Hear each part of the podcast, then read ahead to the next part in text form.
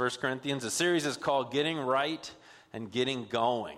Getting Right and getting going. And it was this, it's this letter to a church to get some theological issues right, some behavior issues right, some questions they had, like what, what's God want here, and then get going with his mission. So that's the theme of this letter. And today's focus is on the topic of unity. And my question is is that even possible? Is unity even possible? It's hard to imagine it. But let's do an experiment. What is the best ice cream flavor? Come on, give them to me. Chocolate. More chocolate? Because there's no one else. Fonnie wins. It's chocolate? Bubble gum. Strawberry. What? Cotton candy. You guys like six? What's going on? Okay. Chocolate. How about chocolate peanut butter? Rocky Road, a little cookies and cream out there, anyone? Any cookie dough?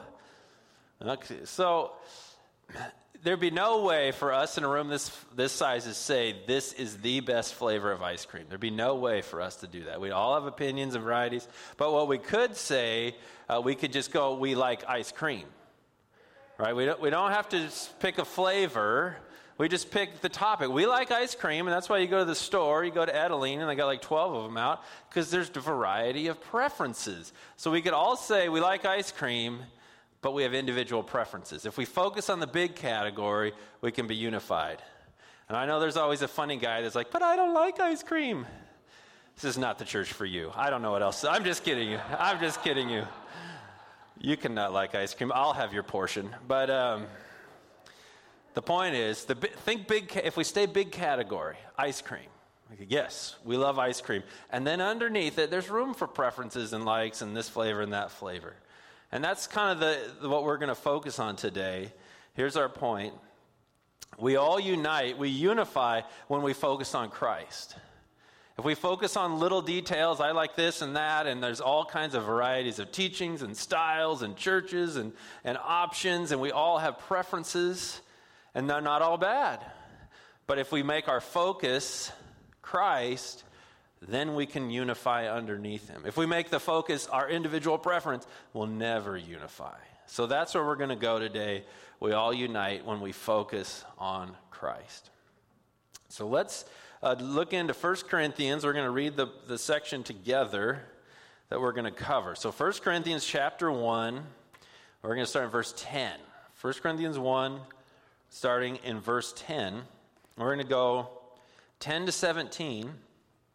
And then Paul's kind of thought pattern, he goes on this large sort of parenthesis, which is very important, but it loses the flow of today's argument. So we'll do 1, 10 to 17, and then he picks it back up again in chapter 3. So we're going to go jump to chapter 3, and then next week we'll come back and fill in the gap.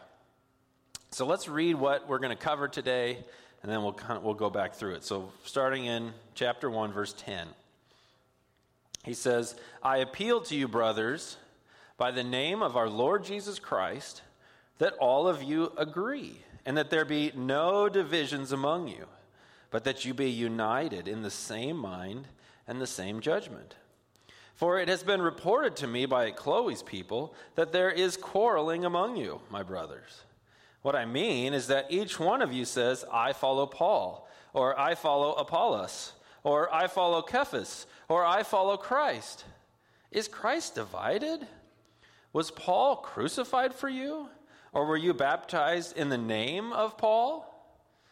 I thank God that I baptized none of you except Crispus and Gaius, so that no one may say that you were baptized in my name.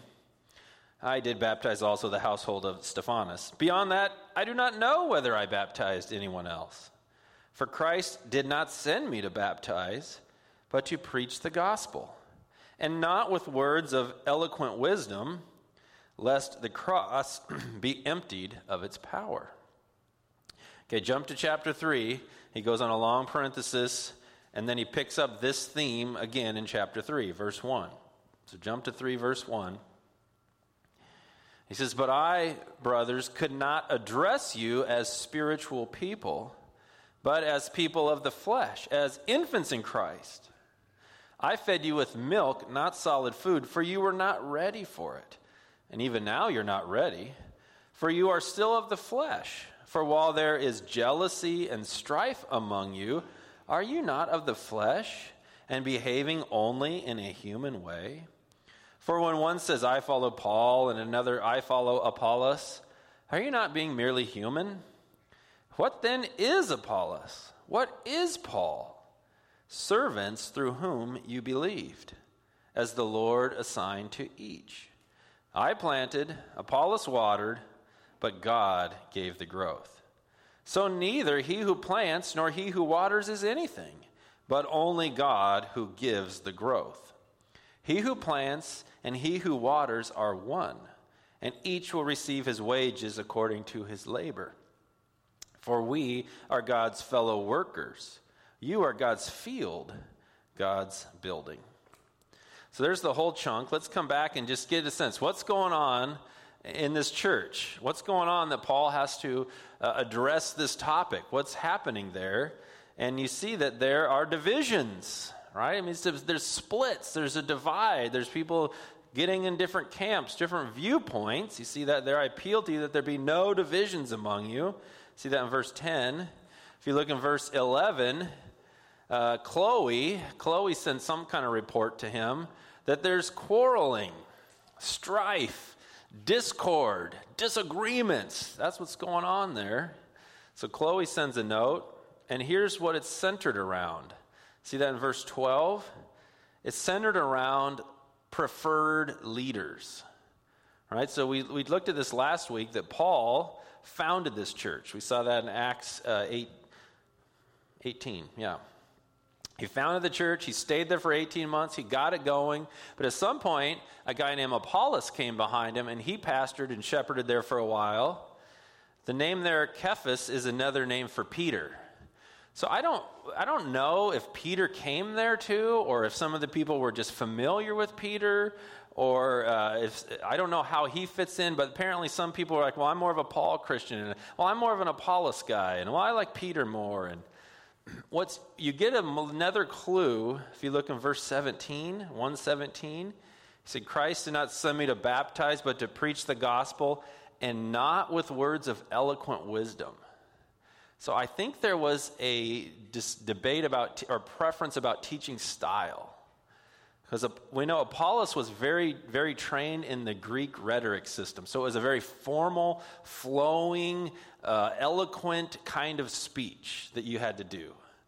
And then Paul's trained as a Hebrew Pharisee, so there's a whole different Jewish back and forth questioning kind of style. So probably some like, well, I like that style. So, no, no, I like the formal Apollos.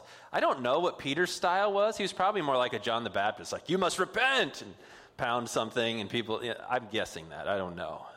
But this whole idea was they were lining up behind preferred teachers. We like this style. We want that style. We, we think more this way. If you look in chapter 3, Paul describes that. He's like, what is, what's that about? Chapter 3, verse 3, he said, You're still of the flesh. You're still of the flesh, for while there's jealousy and strife, are you not of the flesh and behaving in only a human way? This is a human thing, right? We pick things. We like things. He's saying that's a human thing, that's a fleshly thing. That's not a spiritual or a sign of spiritual maturity. It's a human thing. And I'm thinking if they had that struggle, if they had a struggle where people had a favorite teacher, a favorite leader, how much more do we have it?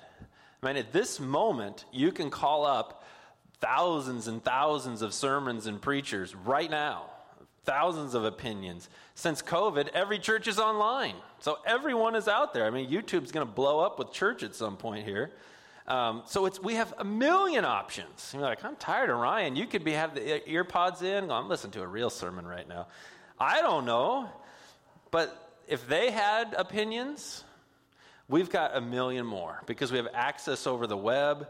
And it's just, it's been crazy, right? We, you can find any kind of opinion you want on COVID right? You can find any kind of pastor to say, forget you, government, to never leave your home again. Like, and there's everything in between, right? You can, the election, it's just nuts. There was churches going on. There's still people that think Trump's won. And you're like, okay, you know, they're still saying, preachers are saying this.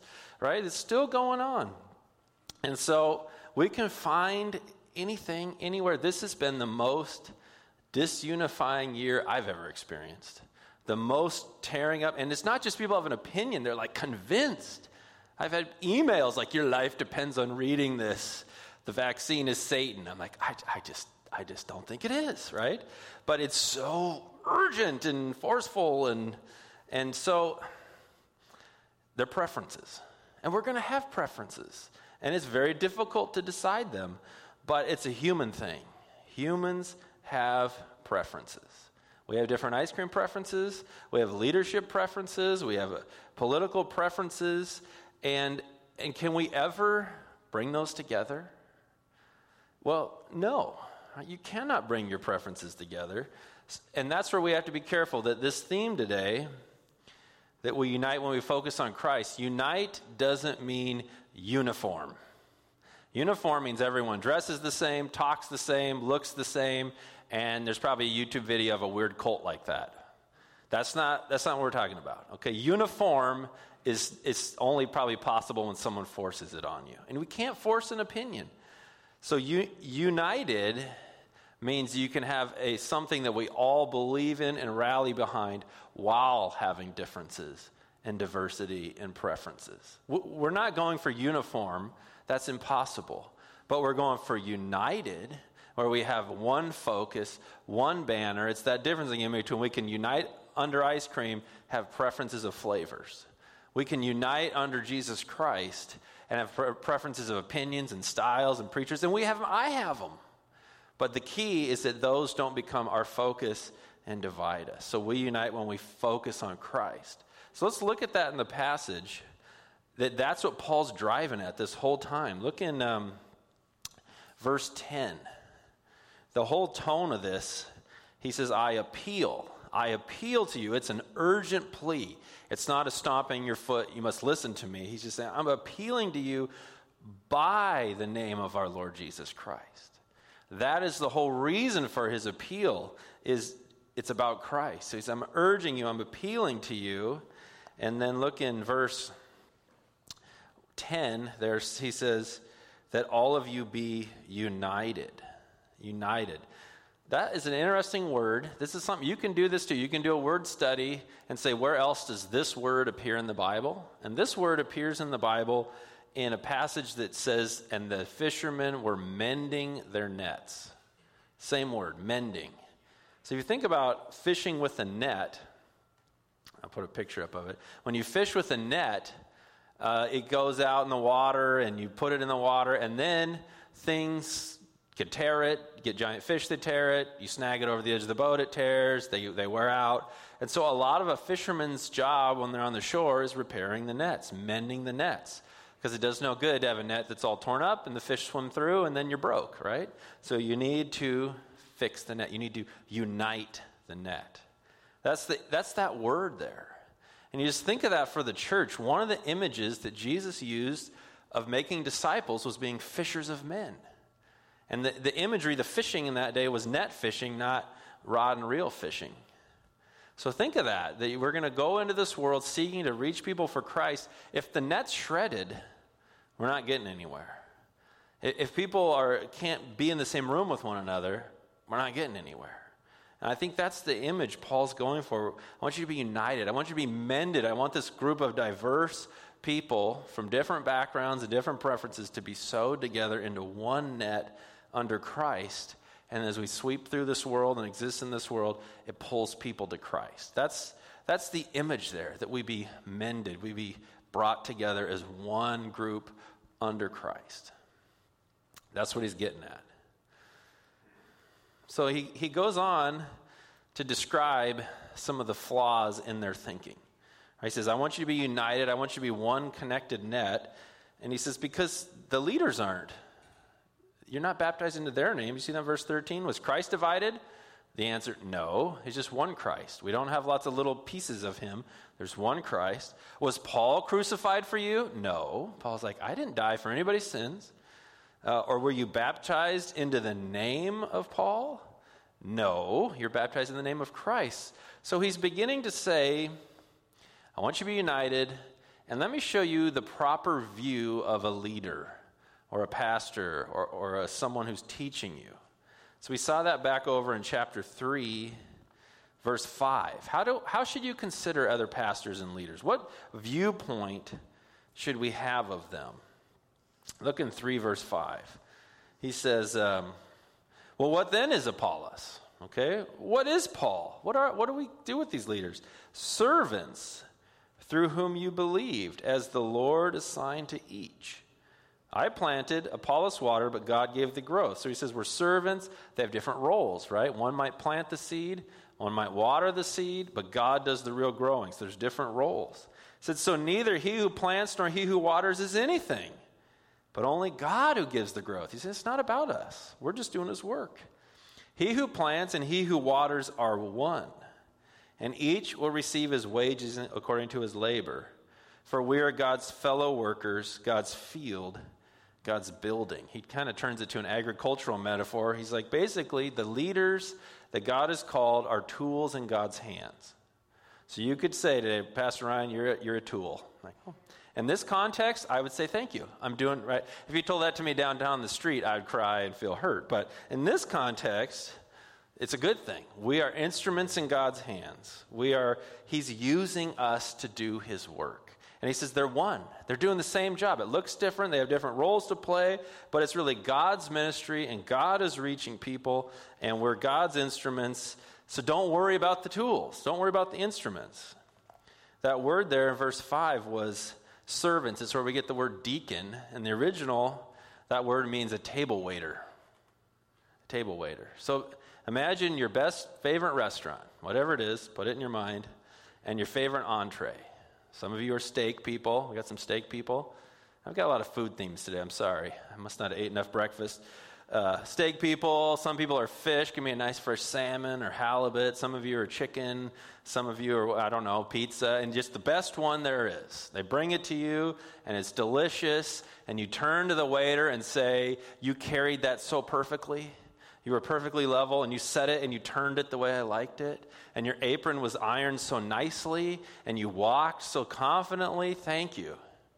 Like nobody says that, right? You'd say, Tell the chef that was amazing, right? Tell the chef that was the best salmon I ever had. You don't care about the guy carrying it to you. I do care that they bring me lots of napkins because I'm messy, but uh, other than that, right? It's about the chef. The chef's cooking the food. The chef is the master.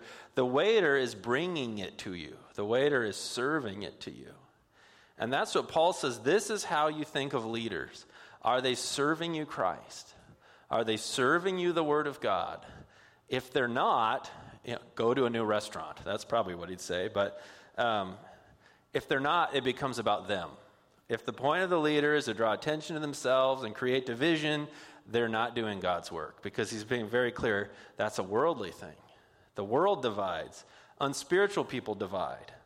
But leaders want to bring people together because they're serving Christ, and that's it. They're not serving other meals. And so that's, that's how we think of leaders. They're servants, they're instruments, and that doesn't just mean pastors. Everyone who's leading a group of kids, leading a small group, leading a youth group, leading your family, our whole point is serving Christ. Let's jump over to Ephesians chapter 2. And I want us to see the vision that Christ has for the church. We're going to see it described in Ephesians chapter 2. And you're going to hear the word one and unified and one over and over again in this passage. God's vision for his leaders is to serve Christ, and then his vision for the body is to become one. The context in Ephesians 2 is um, Jews and Gentiles coming together. So here he's visualizing Jews, one ethnicity, Gentiles, the rest of the ethnicity, all the other groups being brought together. So Ephesians 2, let's start in verse 13. But now, in Christ Jesus, you who were once far off have been brought near by the blood of Christ. So he's talking to Gentiles who had you know, no background, not the people of God, not Israelites, didn't have the law. Now they're being brought in through Christ. For he himself is our peace. He has made us both one and has broken down in his flesh the dividing wall of hostility.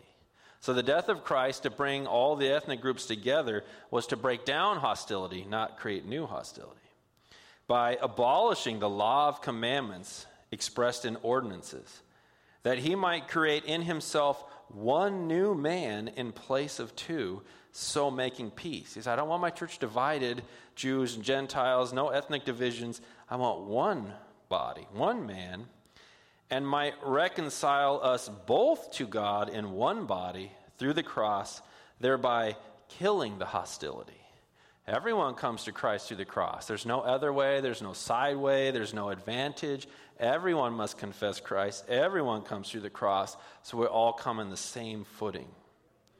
Verse 17, and he came and preached peace to you who are far off, and peace to those who are near. For through him we both have access in one spirit to the Father. So then you are no longer strangers and aliens, but you are fellow citizens with the saints and members of the household of God, built on the foundation of the apostles and prophets. So it's this big building. And the apostles and prophets had a role, they're leaders, they're, they're part of it. But then he says, Christ Jesus himself being the cornerstone. That's who we're founded on. It says, In him the whole structure being joined together grows into a holy temple in the Lord. In him you also are being built together into a dwelling place for God by the Spirit. Do you hear how much one, one, one, one body, one person, one way, one building? It's a oneness there.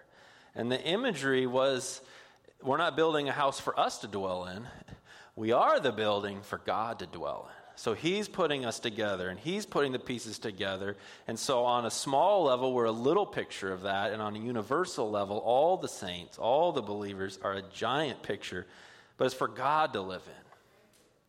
So, we all unite when we focus on Christ. That's our image. The church is Christ.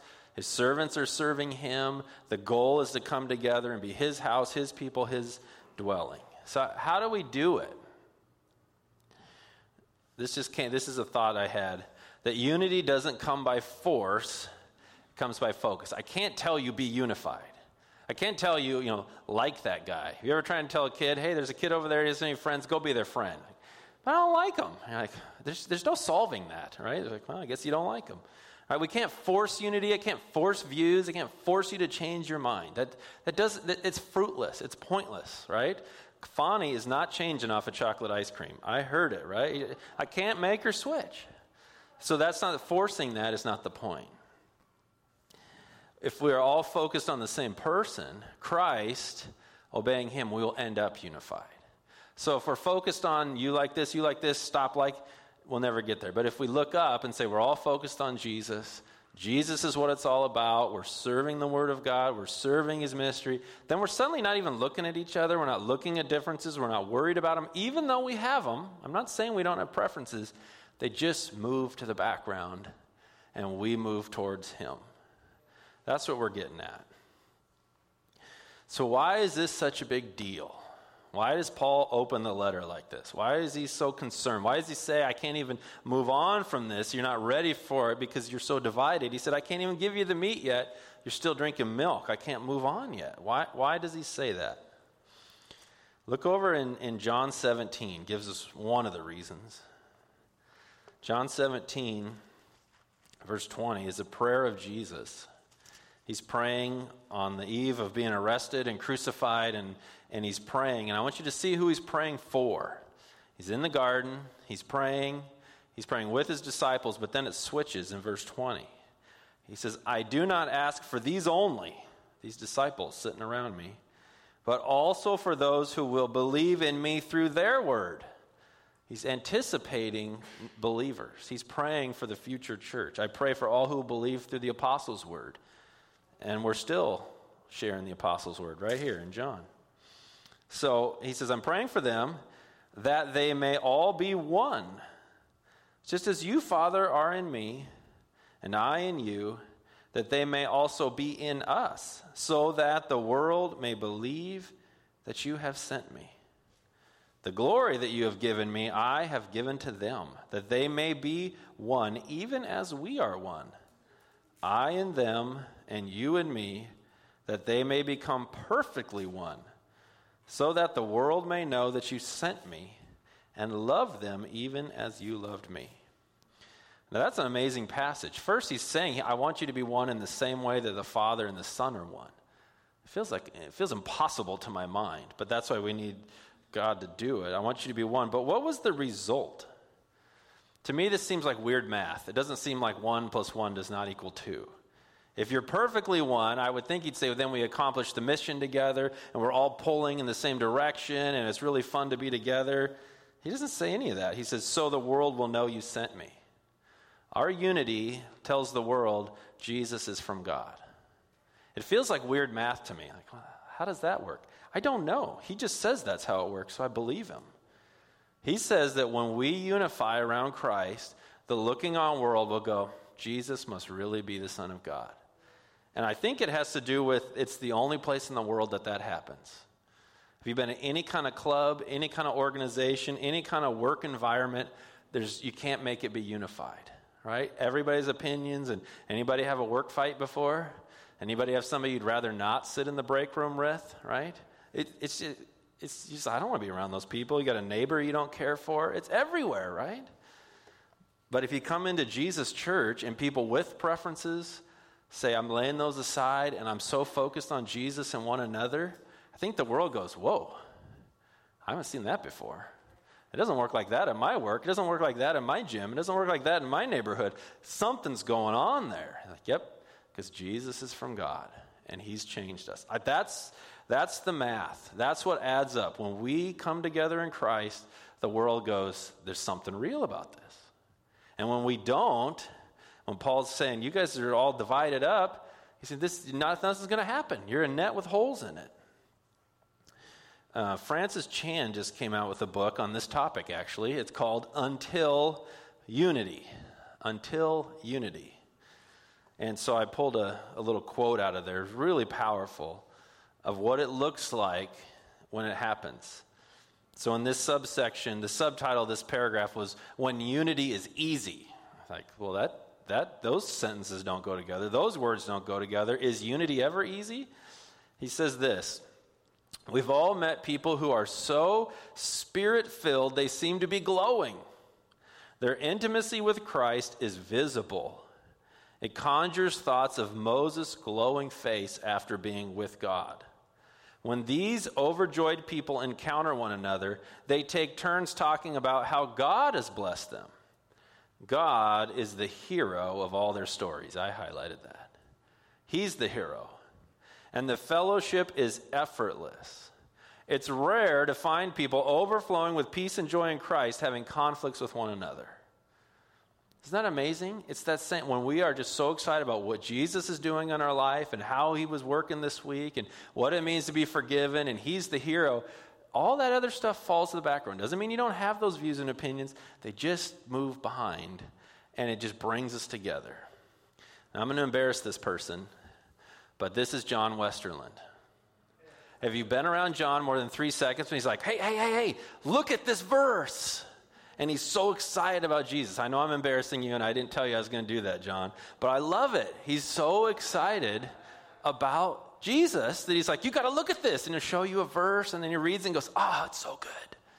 I just love that, John. And I, I'll owe you a coffee or something for embarrassing you. But uh, that's the idea. When Jesus has so captured your heart, it's like you never get over it. You know, he forgave all my sins. Could you believe that? It happened 50 years ago. I know, and I never got over it. Never got over it. That's the picture that we focus on Jesus other stuff moves to the background, and then we just start moving towards each other. We unite when we focus on Christ. So there's a question for us where am I focused? If you're in social media, your social media feed will tell you.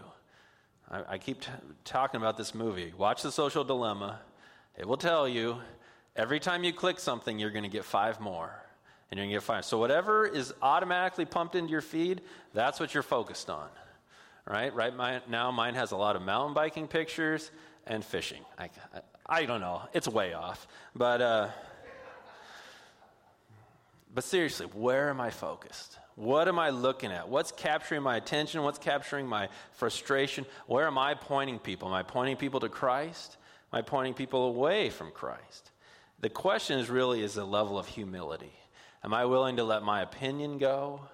My viewpoint go? Am I willing to put that on the back burner so that I could sit with someone who I disagree with that opinion, but I love Jesus together? So it's a huge humility. If we all say, I'm going to lay this down, I might be very passionate about it, but what I'm more passionate about is Jesus, and we'll move together. So as we end today, we're going to have an opportunity to share the most unifying thing of all, and that's Jesus. He gave us his body, one body. He shed his blood so that we can be one.